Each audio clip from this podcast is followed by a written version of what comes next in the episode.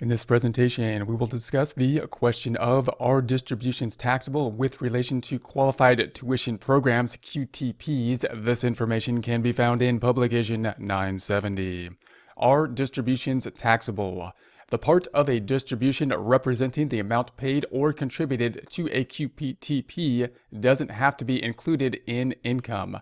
This is a return of the investment in the plan. So in other words, when we think about the QTP plan, we're thinking about, all right, we're putting money in today, possibly we're thinking today, and then later on, there's going to be qualified tuition expenses that hopefully will be paid for. That's when the money's going to come out of the plan. We're not getting any benefit as we put the money in the plan today. We're not getting a tax deduction for it. Why do it then? Why not just earmark some kind of savings account or investment account for education? We want some tax benefit. What's the tax benefit? Not a deduction at the point of contribution, but the growth in, in the um, fun, the funds will not be taxed when it's taken out if used for qualified education purposes. So that being the case, then there shouldn't be any kind of situation where the actual investment, the amount that we put in, should be subject to taxes uh, in any kind of situation, even if it wasn't used for qualified tuition purposes, because that's just our original investment. That we didn't get any tax benefit from that. So the tax benefit shouldn't be on the original investment or or any kind of penalties or any kind of tax. It should be on the the growth of the of the account as it was distributed. So first thing we want to establish then is upon distribution, even if it wasn't used for qualified tuition purposes and it, it didn't meet its objective, we still shouldn't be taxed on the original investment because that's just the original investment. The amount that could be subject to taxes and whatnot would be the growth uh, at that point in time. So back to the text. The designated beneficiary generally doesn't have to include in income any earnings distributed from a QTP if the total distribution is less or equal to adjusted qualified education expenses. So that's, of course, the goal. So the amount that we originally put in there shouldn't be subject to any kind of taxes because that's the original investment.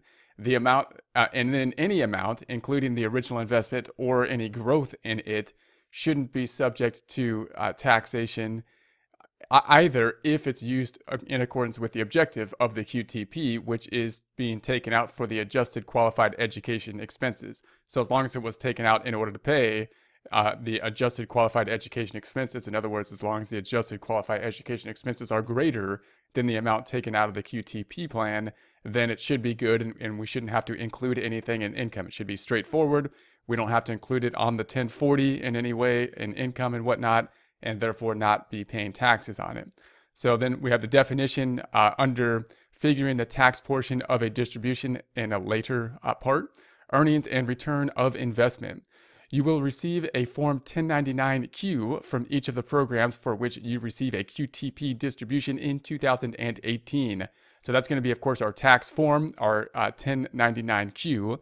The amount of your gross distribution, box 1, shown on each form will be divided between your earnings, box 2, and your basis or uh, return of investment, box 3. So they're going to give us the total distribution and then obviously the breakout of the basis and, and the amount of the return on the investment with the form that we should be getting for our taxes, of course, the 1099Q. Form 1099Q should be sent to you by January 31st. So at the end of the tax year, uh, it should be in the first month following the end of the tax year. If you don't get it by that time and you have questions about it, contact uh, whoever you got to contact that's dealing with your QTP plan about it. Figuring the taxable portion of a distribution. To determine if total distributions for the year are more or less than the amount of qualified education expenses, you must compare the total of all QTP distributions for the tax year to the adjusted qualified education expenses adjusted qualified education expenses.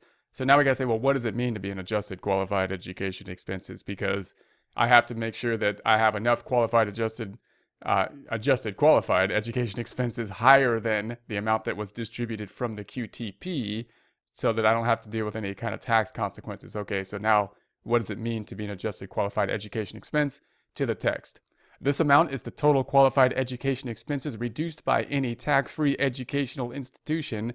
Tax-free educational assistance includes. So we've got the qualified education expenses that we talked about. What does it mean to be a qualified educational expense? And then we're going to have to reduce it by, by certain items. including those things that might have been tax free. Uh, we paid, in other words, we paid for the tuition, the qualified education expenses with tax free money, things like a tuition, like a scholarship or something like that, we would have to reduce. So that would include tax free part of scholarship and fellowship grants. So if we paid, you know, our education expenses with grants par- partially, then we can't like double count that. We can't count it towards our QTP payments as well because we already paid it with tax-free money that we didn't have to include in income. So so we'd have to reduce the adjusted qualified education expenses by the scholarships and the free grants. The veterans education assistance, same kind of concept. The tax-free part of a Pell Grant, same kind of concept. And then employer provided educational assistance, same kind of concept uh, any other non-taxable tax-free payments received as educational assistance. So again, anything that we paid for our education that was tax-free, we can't really count as part of the adjusted qualified education expenses to be able to take the money out of our QTP without being subject possibly to partial taxation in it.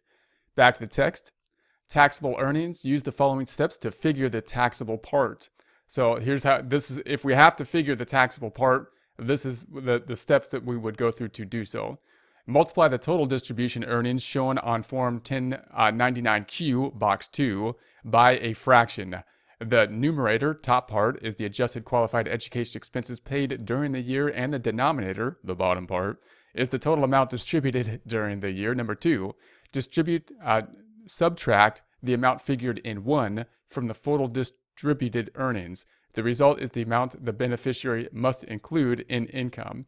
Uh, report it in Schedule 1, Form 1040 or Form 1040NR, line 21. So here's an example. In 2010, Sarah Clark's parents opened a savings account for her with a QTP maintained by their state government. Over the years, they contributed 18,000 to the account. Total balance in the account was 27,000 on the date the distribution was made in the summer of 2018. So you can see they, they put in 18 and it's at 27. So of course it went up in value. That's great. So now they have 27,000 and the difference between, between the 27 and the 18 is basically gain that hopefully is tax free if it's being used for the purpose of the QTP qualified education expenses. Back to the text.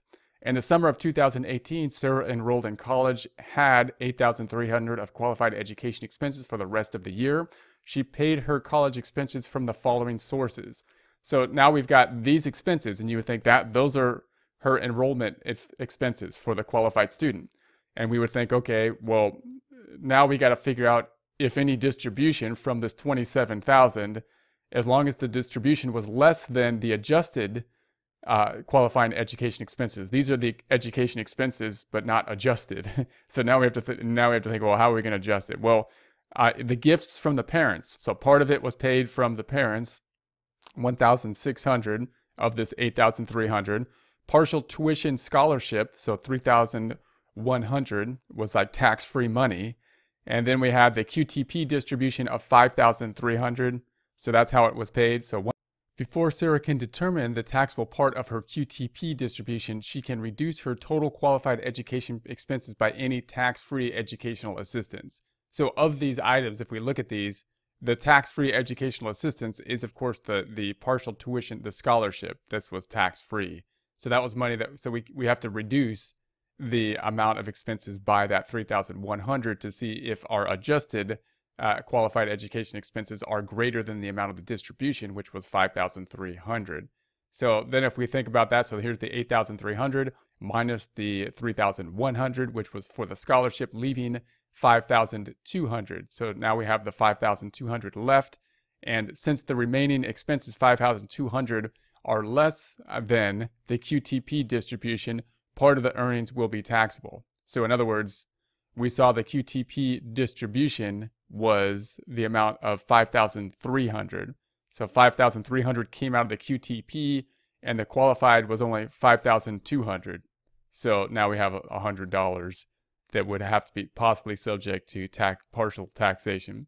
Since the remaining expenses, 5,200 or less, we already saw that, Sarah's Form uh, 1099Q shows that 950 of the QTP distribution is earnings. Sarah figures the taxable part of the distribute of the distributed earnings as follows. So here's the computation we'd have to go through.